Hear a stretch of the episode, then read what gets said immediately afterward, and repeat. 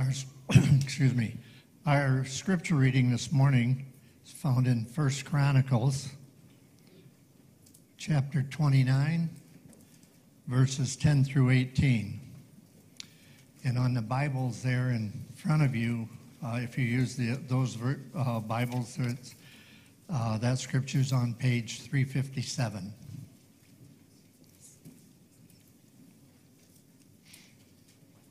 Let's read God's word. Therefore, David blessed the Lord in the presence of all the assembly. And David said, Blessed are you, O Lord, the God of Israel, our Father forever and ever. Yours, O Lord, is the greatness and the power and the glory and the victory and the majesty, for all that is in the heavens and in the earth is yours. Yours is the kingdom, O Lord, and you are exalted as head above all. Both riches and honor come from you, and you rule over all. In your hand are power and might, and in your hand it is make it is to make great and to give strength to all. And now we thank you, our God, and praise your glorious name. But who am I, and what is my people, that we should be able thus to offer willingly? For all things come from you, and of your own have we given you for we are strangers before you and sojourners as all our fathers were. Our days on the earth are like a shadow, and there is no abiding. Our Lord, our God, all this abundance that we have provided for building you a house for your holy name comes from your hand and is all your own. I know, my God, that you test the heart and have pleasure in uprightness. In the uprightness of my heart, I have freely offered all these things, and now I have senior people who are present here, offering freely and joyously to you.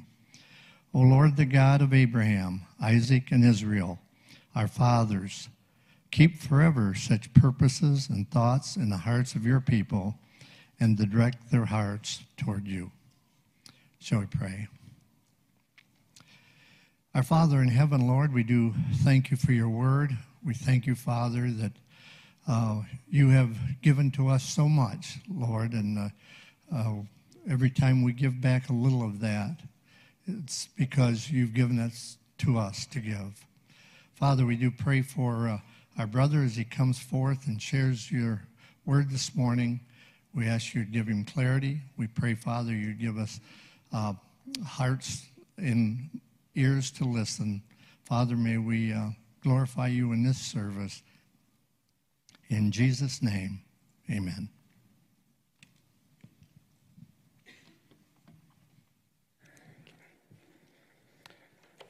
Good morning.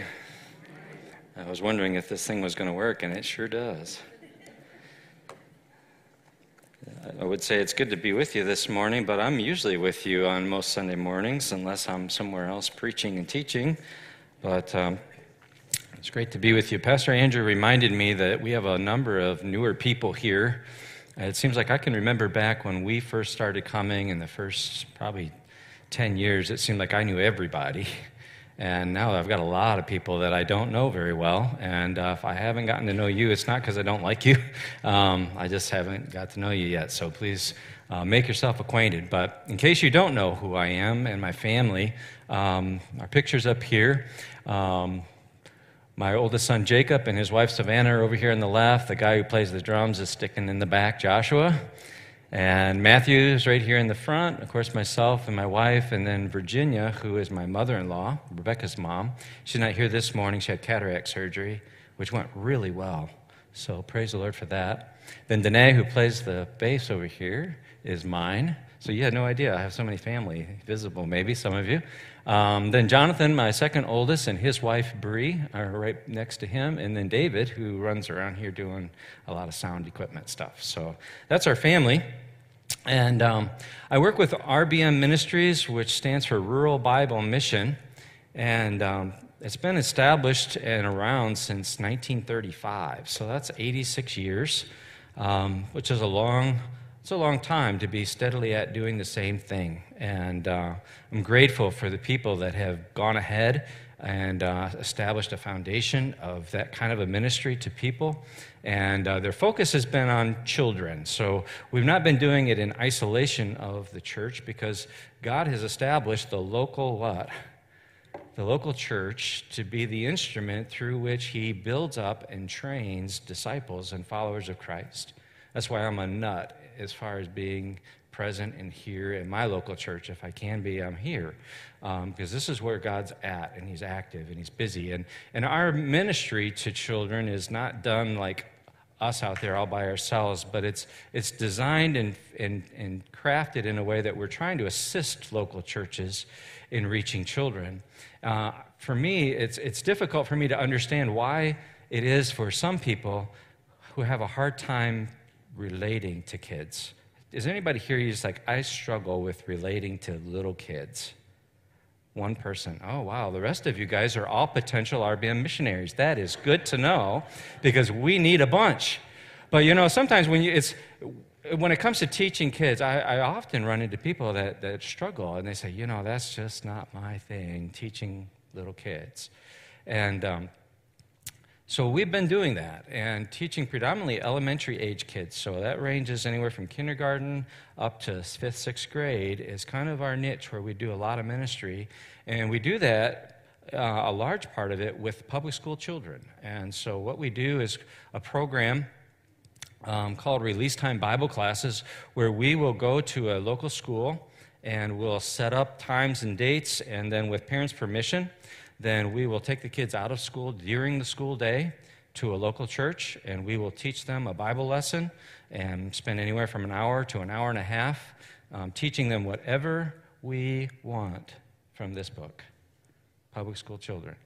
And um, as long as their parents sign them up, Michigan has a, has a law that says that the school has to release them for religious education up to two hours a week um, we will go into a school and we'll typically just do one class a month so we don't overload their academic studies and make it difficult for them to, to be able to participate and attend. But we'll go back to each school typically seven times during the course of a school year. So we'll cover seven different Bible lessons with that group of kids. Um, we have typically anywhere in a, in a, in a regular year, things have been topsy turvy lately with COVID um, last year and the year before, but we typically have every, anywhere from 6,000 to 7,000 kids who attend our release time Bible classes throughout the state of Michigan every month. And out of that group, six to 7,000, we estimate that at about 50% of those kids, so we're talking, we're talking 3,000 kids, 50% have no church involvement at all. Their parents don't take them, they don't teach them, they're not getting taught God's word and learning about Christ in any other context. And so it's not surprising that when we are teaching them, eh, that we are able to see a lot of, of, of um, productive ministry into the hearts of kids where they're hearing the truth and they're at an age where they haven't built up their, their resistance to what the truth is. They haven't absorbed all the lies that, that our adversary in our, community, in our culture has built into people saying, oh, you can't believe God, you can't believe this, you can't believe that. And they don't have all their defenses up, and they haven't built up this, this whole facade of lies that you got to break through to get to them. And they're hearing the truth, and many of them respond, and their hearts are transformed and they become a child of God, and that sends them on a trajectory of following Christ. Uh, I can't tell you, in the, in the 20 years that I've been serving with RBM ministry, I can't tell you how many people I have met who have said, I came to trust Jesus Christ as my Savior when Uncle so and so came and taught a release time Bible class at my school. And, you know, that just amazed me. And we've had many of the people in this church who are senior citizens who told me their story about when they came to Christ over the years. And, and that transformed their life, and they became a follower of Christ who then became discipled and nurtured in their local church and has been faithful to the Lord ever since. And so that's, that's encouraged me because I know that this kind of a ministry to kids at that age is vital. And I know it from my own personal experience because I was seven years old when I put my faith and trust in Christ. And I didn't understand everything about the Bible, but I understood that Jesus Christ died for sinners, and I was one of them. And I believe he rose again, and that he's the only one that could save me. And I have the opportunity when I teach release time Bible classes or vacation Bible schools, which is the program we run during the summer. Um, Al Torres teaches, uh, has been teaching our program here at Orangeville for quite a number of years. Um, I have the privilege of sharing the gospel with kids and to see, their, to see the lights go on and to see them come to know Christ. This is one of the most flattering pictures of me that goes way back, probably about 15 years, um, in the basement of Dorr Baptist Church, where I was teaching uh, some kids from Sycamore Elementary. Um, I've done the Hopkins School District uh, classes for 20 years, um, except for the last two. Um, COVID knocked me out in, in uh, 2020, and uh, so far in 2021, we didn't have classes at all last school year, and I'm trying to get started. I'm hoping I can begin in November, so pray that that school will, will work with me and we'll be able to get started. But average over the years, in just those two elementary schools, I've averaged right around, right around 80 kids on an annual basis that are enrolled in those two classes alone. So uh, if you figure 50% of them haven't heard the, haven't, uh, don't have a regular church attendance, then I'm, I'm typically, just in those two classes, reaching about 40 kids and giving them the truth that they're not going to hear at this age of their life anywhere else. Um, when COVID kind of shut things down, this was kind of what things were looking like for me as far as the, um, the classes that I was conducting that ended up being cut a little bit short. But at Hopkins, at that particular point, I had 52 enrolled. Sycamore had 26. Other schools were a little less. There were three schools that I, that I was doing in the, um, let's see, that would be in the Parchment um, School District, North Elementary, Northwood, and Central. And then in the Kalamazoo School District, I had Spring Valley, El Sol, and Arcadia. El Sol, boy, was that a group. We had some real fun with a, a lot of those kids who are bilingual, and I don't know Spanish. So they, they were a challenge because they knew they could say and do things that I didn't have a clue of what they were up to. So, um, but anyway, so I had about 100, I had 166 kids enrolled um, back when things were running really good. But COVID's kind of put a put a hurdle there, and we've got to we've got to get a lot of those things reestablished. Uh, because of some changes in my ministry, I won't be able to carry as much of that load in the release time program as I did in the past. And so I'm going to have to scale back. I'll explain that here in just a second. So, for 20 years of ministry, I've been doing Bible teaching. So, um, when pastors are gone on vacation or a church is without a pastor for a time, uh, I do pulpit supply and I teach as I'm able. I do the release time Bible classes and vacation Bible schools every year. Um, also teach Awana and Word of Life um, as I have opportunity. Different churches, some of them I'm at on a regular basis, um, and then different outreach events. But a lot of what I've done over the 20 years has been building all the visual aids that the rest of RBM's workers use throughout the entire state to teach the classes for release time and to teach vacation Bible schools. And so my, my main uh, workload involves things like uh, drill presses and table saws and scroll saws and sliding radial arm saws and those kinds of things. And that's been my world for 20 years. Um, one of the visuals that I worked on is in the back at the table. My, my display is kind of hidden way off in the back. But um, uh, uh, illustration of the fiery furnace and one of the, the desires that we have, we're always trying to come up with an innovative visual to help capture the kids' imagination, draw their attention so that they'll listen. Because the only thing that's going to really change their heart, it's not the visual aid, it's the Word of God, right?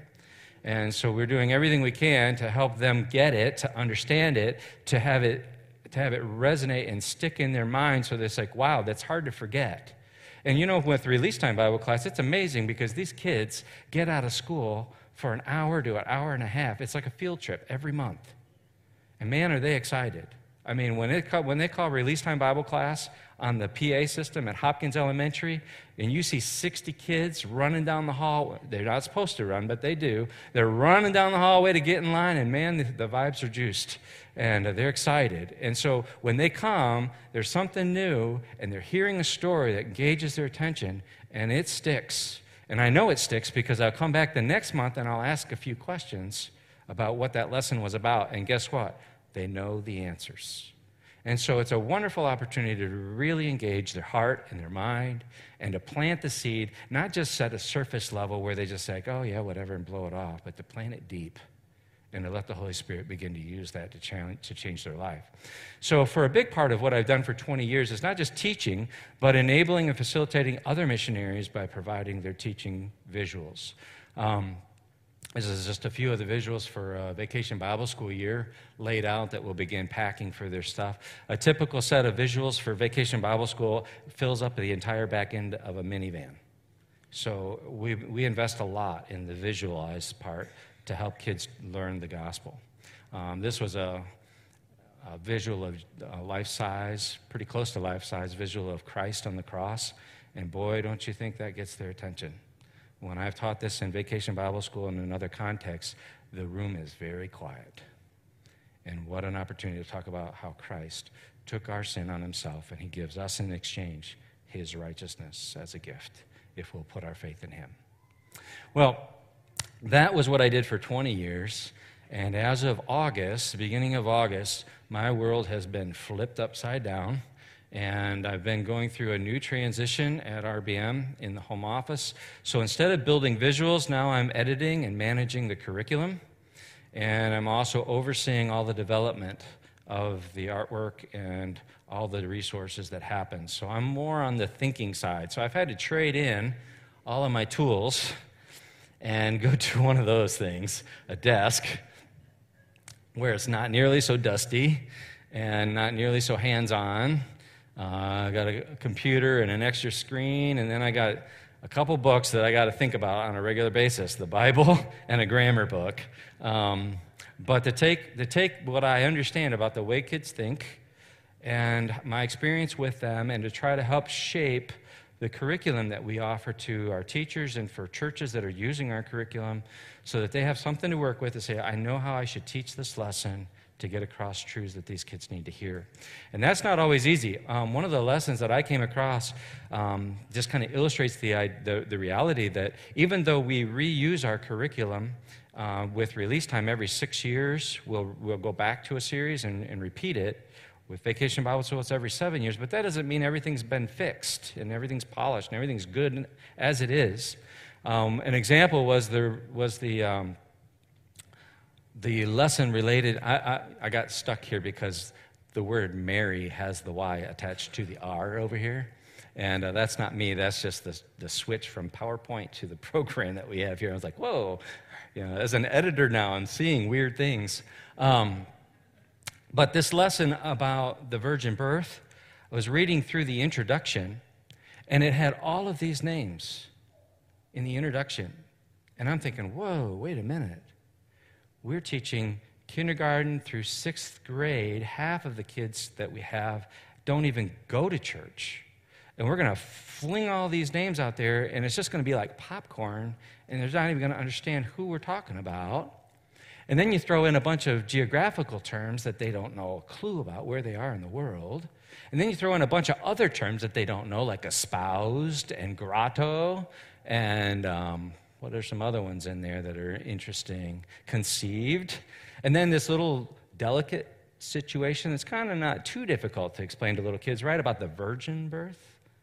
You throw all that into one lesson, and I started thinking, what do you end up with? Well, I did the math, elementary math. 27 different names, six geographical locations, 12 unfamiliar terms, and one really dicey subject, and you get one confusing lesson. And so it's time for that to be edited, right? Um, and so that's what I'm working on is in this particular series we're going into, I've been writing a lot and uh, not just editing, but writing. So I'm, I'm very, very, very, very busy. So uh, one of the things that I get to do is work with some great artists. So we have uh, an artist who draws all of our original art, Santiago Martinez. And uh, then we also have a graphic artist who will take it and color it. And uh, together, that's what they've come up with as one of our scenes for the virgin birth. And I'm not the only person who's got to be thinking about how do you take a truth from God's word, translate it into an analogy or a picture or a form that'll remember. Uh, I think about a man who was once in a Roman prison. And he was trying to, trying to imagine and, and visualize to himself how am I going to communicate the, the seriousness of, of what it means to be prepared to engage in ministry and in working and laboring and being a witness for Christ. And he came up with a great idea. He said, I know what I'll do. I'll compare it to the armor of a soldier. And he saw plenty of soldiers while he was a prisoner.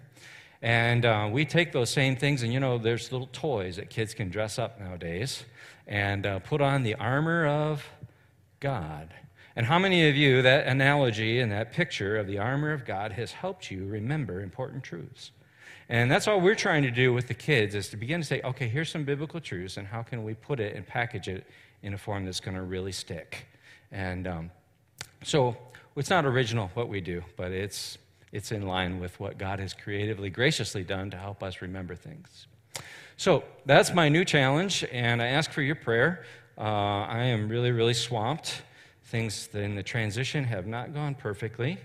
Um, I have lost several nights of sleep.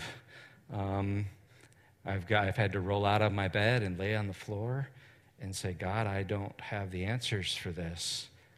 And I don't know how in the world I'm going to handle it. But you knew it was going to be like this. And so help me trust you because I got, I'm supposed to manage curriculum, and some of the files that were passed along to me don't have the latest and correct version of, of literature. And you know, when you come to a, a, vacation Bible school manual that's over 100 pages long, and you have to think about the process of retyping all that in and getting it up to where it ought to be to reflect where things are now, I lost, a, I lost some sleep. and um, I need, I need prayer, just that I'll be able to do that and to do it well. Uh, I'm really behind right now on a deadline that's coming up at the end of this month and I've got to write, I got to write three and a half scripts yet. Um, and to edit those and figure out how to illustrate one of them so that our artist can draw it and illustrate it, and that our new visual aid manager, um, who is Austin Moore, I don't know if Austin's here this morning. There he is. Is he in the back? All right, there he is. Austin's in the back. Hi, Austin. Um, Austin is now taking my place in the shop, and uh, so I've got to figure out how to get the art produced so that he can begin to create some of the things that will be used later this the release time season. So, okay, with that being said, let's get into God's word. You know, I um, I really struggled talking about myself at the beginning and the ministry that the Lord's called us to. I really wanted to jump into this first and then stick me at the end because this whole missions conference focus is on the supremacy and the exalted person of Jesus Christ. It's not about Tim Cornish, and it's not really about RBM Ministries, though God uses that. It's about our Lord and about what He is doing in this world. And our, our, our theme passage is in the book of Colossians. But what I want to do today is I want to take you back to the Old Testament I figured if I pick this passage, nobody else will probably do the same thing. You know, if you're doing a mission conference, do you ever think feel like this, Mike? All the time. You know, it's like, oh, if, I'm, if I do that, if I do that passage, somebody else is going to do it too, and uh, they're going to hear the same thing over and over. So I figured I'd be safe with the, birth, the book of First Chronicles. So here we go. And what I want to do is I want to I want you to focus in it and, and look at with me an event that took place thousands of years ago when King David had it in his heart to build a temple for God's glory. And the things that David says and the things that David does, as I began to study this passage, just jumped out at me, and the parallels and the, the things that are, are very similar and identical to things that relate to exalting Christ and the work of missions is just stunning to me. And I wish I could cover it all with you, and we'll probably only get about maybe a quarter of the way through, all right? So let's jump in, though, and uh, we're going to talk about this temple that David did. We're going to kind of cover it a little bit in full scope, and then we're going to come back and start looking at some of the parallels and the analogies that help us think about how do we exalt Christ and how does that relate to the way we live. All right. So, First Chronicles chapter 22. is not the first time that the Bible mentions David having a desire to build a temple for the Lord. But it is kind of a, a, strategic moment when David not only has the plans in mind and the desire in mind, but now he's got a location in mind. How many of you have ever had desire to build a house or to do something, and, and it was all just an idea, but then once you find the location, things start moving? You ever, have you ever been there? Or you say, you know, someday I want a new car, and it's all just a fuzzy idea until you start shopping for cars and you start test driving cars, and then all of a sudden you find one that you really like. And it's different, right? And for David, this idea and this longing of his heart to build a temple for the Lord was starting to come to a, to a real a head. And he was excited, and things were, things were like setting themselves up. And David, in, verse in chapter 22, verse 1, he says, Here shall the house of the Lord God, and here the, the altar of burnt offering for Israel. Here shall be the house of the Lord God. He's got the location in mind. We don't have time to talk about how that location became um, selected. You can read about it. It's not a pretty story, but it is a testament to God's grace. So, chapter 22, David's got the location in mind. So, what does he do? Verse 2 says David commanded to gather together the resident aliens who were in the land of Israel. And he set stone cutters to prepare dressed stones for building the house of God. David also provided great quantities of iron for nails for the doors of the gates and for clamps, as well as bronze in, quali- in quantities beyond weighing, and cedar timbers without number. For the Sidonians and the, and the Tyrians brought great quantities of cedar to David for David said, Solomon, my son, is young and inexperienced. And the house that is to be built for the Lord, now get this, the house that's to be built for the Lord must be exceedingly magnificent, of fame and glory throughout all lands. I will therefore make preparation for it. So David provided materials in great quantity before his death. David is looking forward and he's imagining he's going to build a temple for the Lord. And he says, I'm going to be building it for, for God, and it's going to be, it has to be exceedingly magnificent. This is something he tells later. He says, This building is not going to be for man, this is for the Lord God. And so his view of God is so exalted that he's like, I'm going to have, it's going to have to be, it's a bigger project than my son Solomon is up to at this stage of his life. And so I'm going to help and prepare. His whole thought was Solomon's inexperience. The work is what? The work is great. This is his explanation in chapter 29. The work is great. The work is it's got to be a huge palace. It's got to be a, it's got to be a glorious place. It's got to be it's got to reflect it's got to reflect the nature of God that it's representing or the world will never know how great He is. We're talking about the God who created the heavens and the earth. We're talking about the God who rules over angels and who rules over everyone on this earth and who rules over the wind and the sea and the fish and everything in this planet. The disciples, it blew their mind when they saw Jesus Christ in the boat and they said, Do even the winds and the waves obey him? Can you imagine what Peter thought when he threw his fishing line into the sea to, and he pulled out a fish with enough money in it to pay for his taxes and Jesus' taxes? How many of you would like to go fishing like that? I wouldn't mind.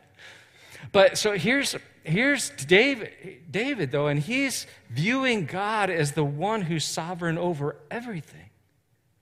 And so he says, This temple's got to be magnificent. And it's going to take a lot more than my young son is up to preparing to do. I'm going to help him. Well, the reason he felt like he needed to help Solomon was not just that Solomon was young, but David wanted to do as much as he was able to be involved in this project. In, in chapter 29, verse 2, he said, So I provided for the house of my God so far as I was able. It's interesting because David, in his original plan, intended to build it himself. That was his original plan. And the Lord had to stop him and had to say, David, I'm grateful that you have it in your heart to build a temple for me, but you're not going to be the one to do it because you are a man of war. and you have accumulated much of your wealth through war. And I don't want the building of my temple in the eyes of the world, that I believe this is what God was getting at. I want the building of the temple in the eyes of the world to be viewed as something that comes at the defeat and crushing of other nations. Because what God wanted is this building to represent to all the nations that He is the universal God that they can come to and worship. And so God told David, You're not going to be allowed to build this temple, but your son, who will be born to you, Solomon, he will build the temple. He'll be a man of peace. And so he'll be the one to construct this. Well, David, David, how many of you would have like been really down in the mouth about that? You set your heart on something, and then all of a sudden somebody says, Oh, you can't do it. You just give up. So what's the use? That's not what David did. David's like, Well, if I can't build it, God didn't say I can't store up supplies for it. God didn't say that I can't make plans for it. I can still be involved. I can still do as much as I can. You know, how many of us have, have felt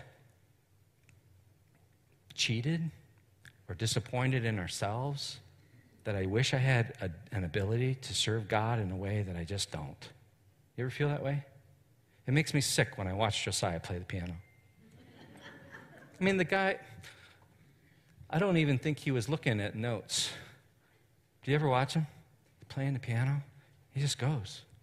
There was a day when I was a teenager, I dreamed of playing the piano. The only problem is my fingers and my brain don't work together very well. And I just, and I didn't have a piano, and I never got to learn. And then I dreamed about owning a guitar and playing it, and I got one. It makes me sick when I watch my son play it and I can't do what he does. and I tried long enough to make my fingers hurt once and it never happened.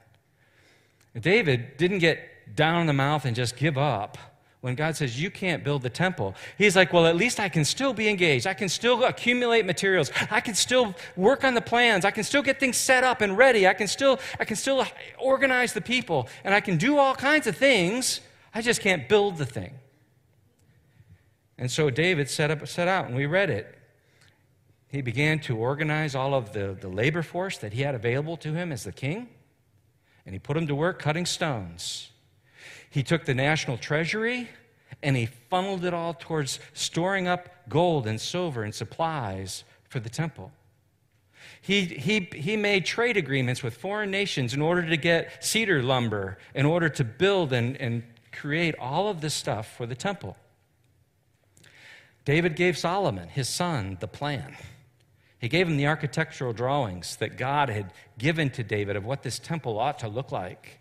He gave him all the organizational and the operational plans, and he gave him the furnishing plans, the things about how each article of the temple was going to be built and how much gold or how much silver it would take. All those details David passed on to his son. He had it all worked out.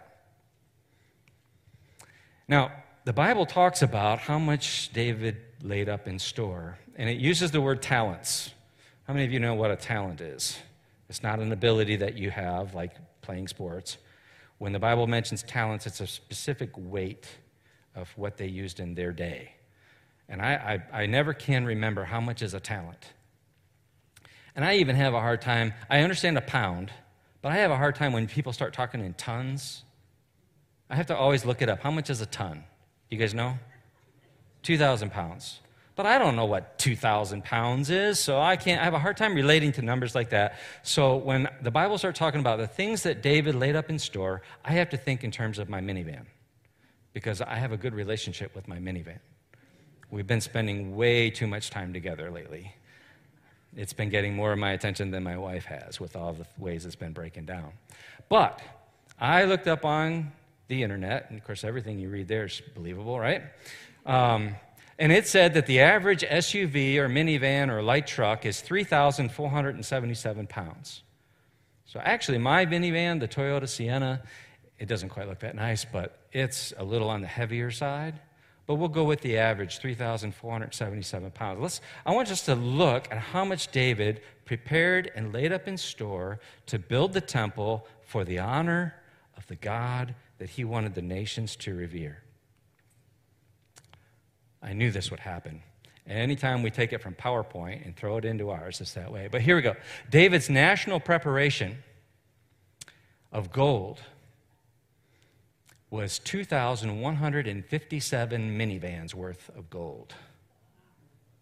Now, obviously, that wouldn't be as big in size. We're taking it all and crunching it down to a gold bar. But it would weigh as much as my minivan. It would take 2,157 of my vans to equal how much he funneled into storing up gold for the temple as the king.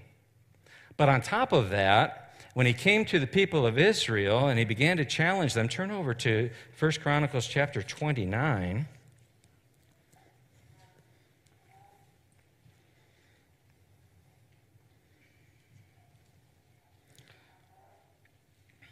In 1 Chronicles 29, verse 2, he says, So I have provided for the house of my God so far as I was able. In other words, I used my position as king to lead our nation and to accumulate as much as I could organize and strategize and, and, and control. But verse 3 he says, Moreover, in addition to all that I provided for the holy house, I have a treasure of my own of gold and silver and because of my devotion to the house of my God, I give it to the house of my God. 3,000 talents of gold of the gold of Ophir, and 7,000 talents of refined silver for overlaying the walls of the house, and for all the work to be done by craftsmen. Gold for the things of gold, silver for the things of silver.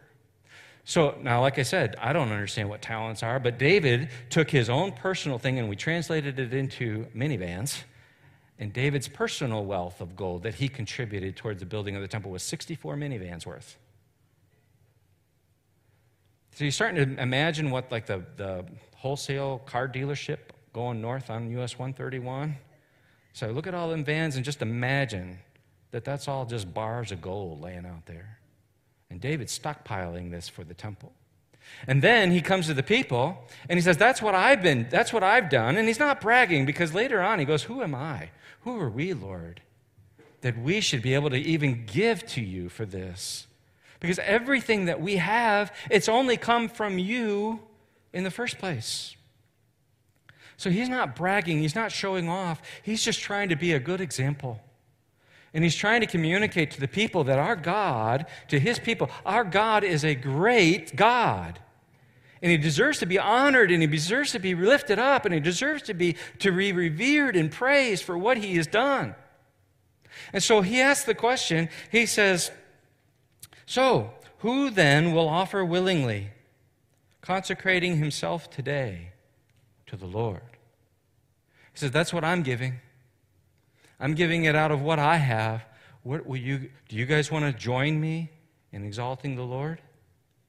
And they did it says the leaders of the father's houses made their free will offerings. What kind of an offering was it? It was a free will offering. And that, that's the, the repeated emphasis throughout this passage about them giving. In verse 5, it says, Who then will offer willingly? And then in verse 6, he says, Their free will offerings. If we drop down to verse 9, it says, The people rejoiced because they had been given, they had given willingly. For with a whole heart they had offered freely to the Lord. And that brought great rejoicing. Verse 14, when David says, Who am I? What is my people that we should be able thus to offer willingly? Verse 17, he says, I know, my God, that you test the heart and you have pleasure in uprightness. In the uprightness, uprightness of my heart, I have freely offered all these things. And now I've seen your people who are present here offering freely and joyously to you. And so here's David, and he's trying to understand. And you know, if we understand who the Lord is, is it difficult for us to give to him? You know, God, the Bible says God loves a cheerful giver. And when David was instructing some of the churches who were offering some help to some other believers, and they were trying to store it up and lay it up. David says, you know, don't give grudgingly or don't give out of necessity. Don't do it because someone's twisting your arm. Because God loves a cheerful giver. He loves someone who's giving because they love Him and they worship Him and they want to exalt Him because they know what He's done for them. And they know that whatever they give Him is what He gave them in the first place. And if I give that to him, then is God able to provide for my needs? Sure, he is. And so they gave willingly and they gave generously. In fact, they gave 11 minivans worth of gold. So you add it all up together between all that David had moved the nation to accumulate, all that he had given himself, all that the people gave, they came up with 2,232 minivans worth of gold. That's a lot. And then when he, when he handed all that over to Solomon, and Solomon's taken the reins as king, get this. He says, Solomon, that's not enough. You're going to have to add more. I mean, that, that blows my mind. How is that not enough?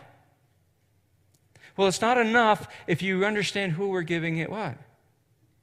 Who we're giving it to. We could look at the same thing with silver. David's national preparation amounted to 21,570 minivans worth of silver. His personal contribution was 151 minivans. The leaders then who, who gave out of their supplies gave 22 minivans for a subtotal of 21,743 minivans worth of silver. And David told Solomon, You're going to need to add more because the God we're building this temple to is worth more. He's worth all that and more. Well, that's that temple. That's what they built. That's how they viewed it. Now, I want to compare that to another temple, a different temple, but a temple that's very much the same.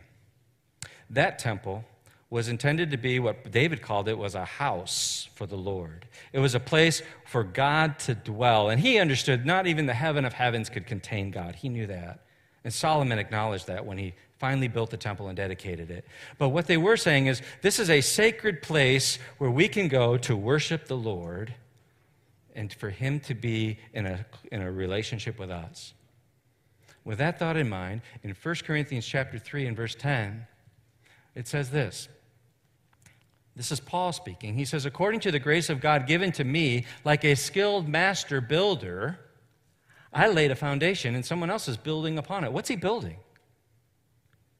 Let each one take care how he builds upon it, for no one can lay a foundation other than that which is laid, which is Jesus Christ. So we're not talking about a physical building here. He's talking about something different. He says, Now, if anyone builds, he talks about whether it's good work or not good work.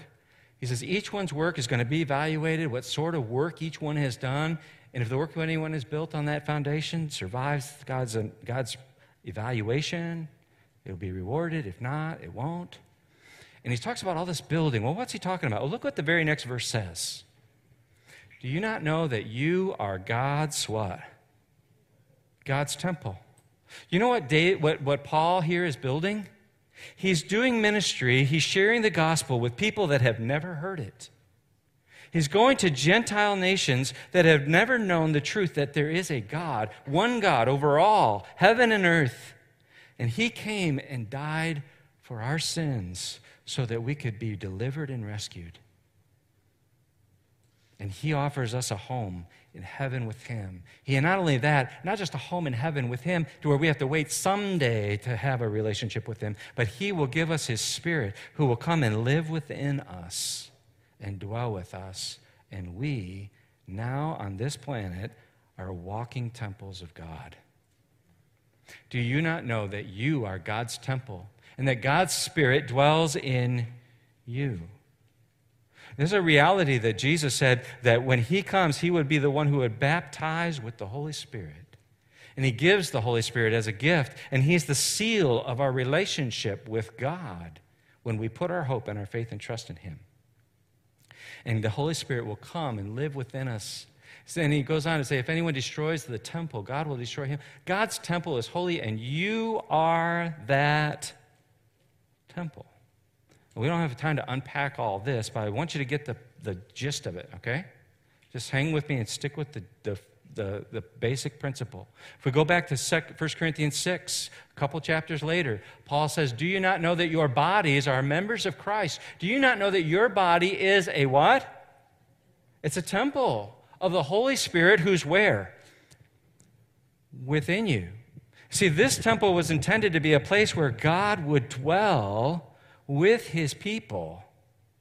And now Paul is sharing the truth of the gospel with people. They're putting their faith in him, and God gives them the Holy Spirit to live within them, and they are actual temples, the kind of temple that God has in mind all along that that temple over there was only going to be a picture of. Your body is a temple of the Holy Spirit within you, whom you have from God. You're not your own, for you are bought with a price. So, glorify God in your what? In your body. Don't we, don't we need that instruction nowadays? You know, we live in a world where the ideology is it's my body, I can do with it anything I want.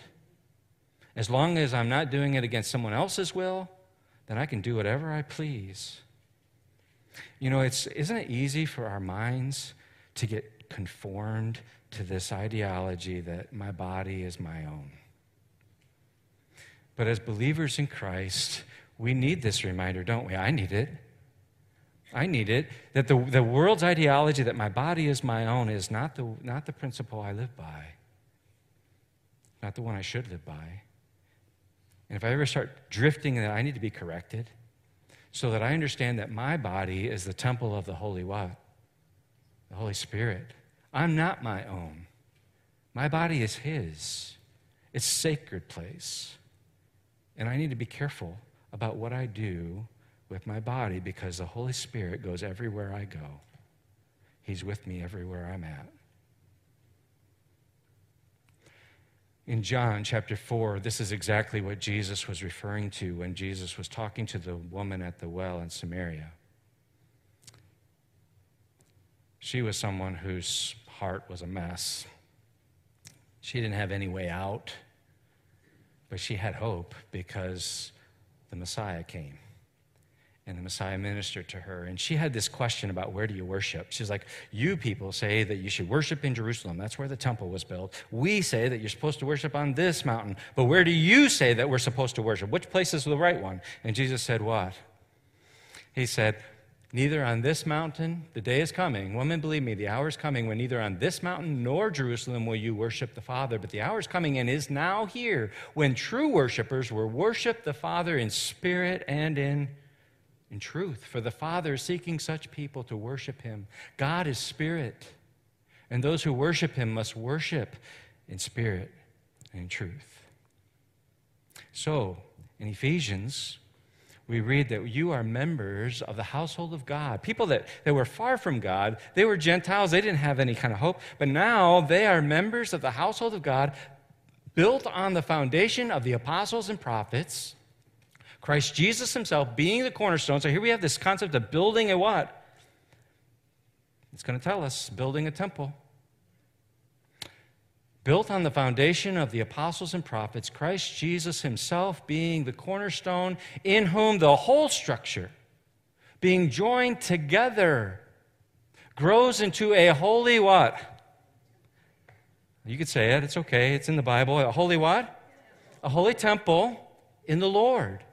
In him you also are being built together into a into a what? Into a dwelling place for God by the Spirit. And that's what drove Paul. That's what, that's what caused him to be out involved in ministry because he was thinking to himself, I am building a temple for the Lord. Every individual that I share the gospel with who puts their faith and trust in Him, God is living within that person now. And not only is their body becoming a temple for the Lord, but they are being joined along with every other believer and being built up together as a sacred place of fellowship and union with Christ where we will stand before God together worshiping Him. You see, the temple is more than just your body. It is too great, is too great for that. Remember what David said? The house that I have to build, it must be a great one. It's got to be big enough and broad enough, expansive enough, and amazing enough to reflect the amazing glory of God. And you know what? The temple that God intends to, to build is bigger than just you. and it's bigger than just me. It encompasses people throughout all of this globe, from every tribe and every nation and every language. And so, Jesus, as he sent his disciples out, he said, Go into all the world and preach the gospel, beginning in Jerusalem and Judea and Samaria and to the uttermost parts of the, to the earth. Because together we are becoming and being built together into a dwelling place for God by the Spirit. And I'll be honest with you, I don't wrap my brain around all of that. But I have a feeling when I'm joined together in heaven, praising the Lord with Josiah at the piano and somebody else doing some things I can't do, and our hearts are united in worship to the Lord, that is going to be a temple like I've never, I can't imagine. And it's something he deserves. And the glory and the honor is there. Turn with me, if you would, to the book of Revelation. Revelation chapter 5 we get a little bit of a glimpse of what this is going to be like.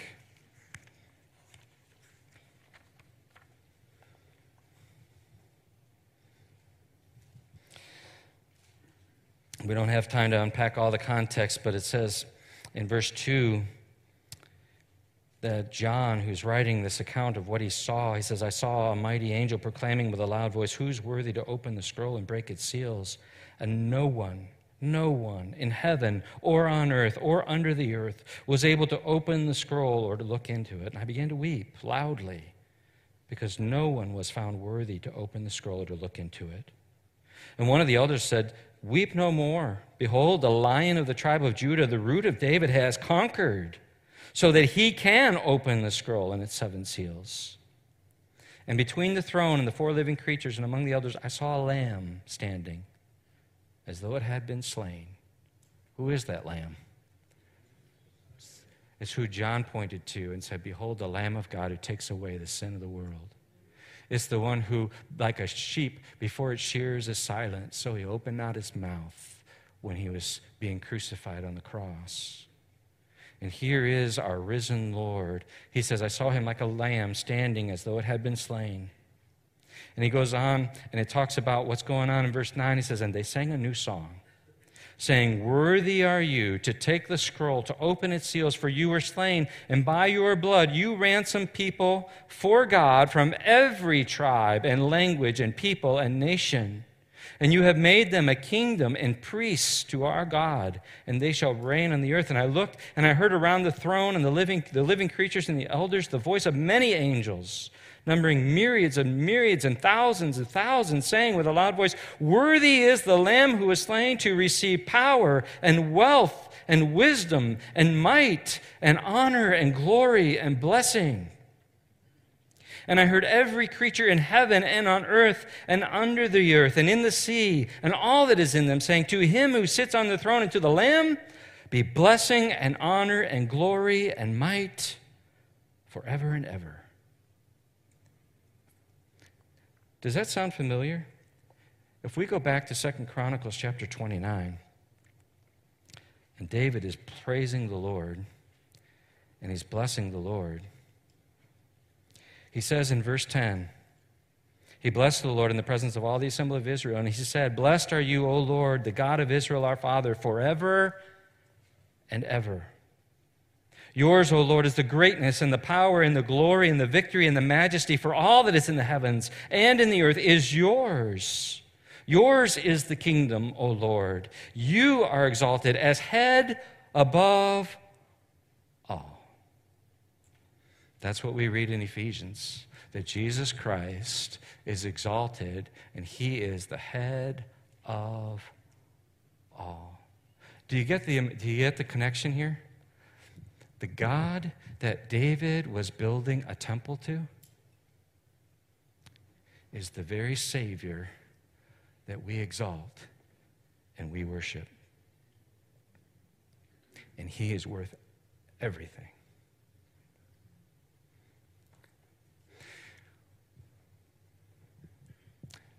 I think about this, um, where I'm going with this, unless I hope nobody thinks I'm talking about money. I'm not talking about money. I'm not talking about how much gold we need to set aside to do some project. It's about what David challenged the people when he said, Who of you, who of you will consecrate himself to the Lord? He said, I've given everything I can. I've prepared as much as I'm able. I've used all my abilities and my position to, to exalt God, and I'm giving everything out of my treasury I can. And he says, Is there anybody else here that thinks like me? That he's worth it? And David was saying, Who of you will consecrate yourself? And as we're working on building the temple of the Lord, sharing the gospel with people that will come to know him as, our savior, as their Savior, how are we, are we understanding who we're doing this for? That when we're sharing the truth with people, we are exalting our Lord, and it's going to bring honor and glory to him as he deserves for eternity. When I teach a group of six, six kids in a little room in a church, whether it's 60 or two, if one of those kids comes to know Christ, the Bible says there's more joy in heaven for that than we can imagine over one sinner who repents. I think they get it. They understand because this is going to result in the glory of their God. So, my question is I'm thinking about myself. David says, I've done everything I can, I prepared everything I was able. I don't know about you, when I get to death's door, I want to be able to say that. I want to be able to say, I did everything I was able to build God's temple and by that meaning, to share the truth of the gospel with people that will put their faith in Him and be built up together into the temple and a, a place of habitation for the Lord. Is your heart there? I don't profess to do it perfectly. I, I get weary and I get tired. David said, he told Solomon, he says, I've gone to great pains to store up treasure for this temple. It wasn't easy for David either, it was hard. But David never lost focus on who he was doing it for. I want to close with this prayer. And it's not my prayer, it's the prayer of David. I think back, there was a t- season of time where there was a big infatuation. I shouldn't say infatuation. Yeah, I guess it was. A big infatuation with the prayer of Jabez. How many of you heard, heard that and maybe bought a book about it and maybe prayed it yourself and took a prayer that was a good prayer and sincere from a man many years ago and you embraced it for yourself. Well, I haven't understood why this one's not been popularized quite as much. But this is what David prayed. He said, O Lord, the God of Abraham, Isaac, and Israel, our fathers, keep forever such purposes and thoughts in the hearts of your people and direct their hearts towards you. I pray that I'll never lose focus and that my heart will always be directed towards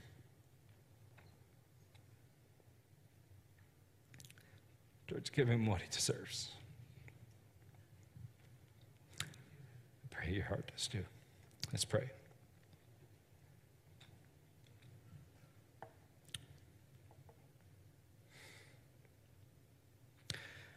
Lord, I um, I guess I get choked up because I know you.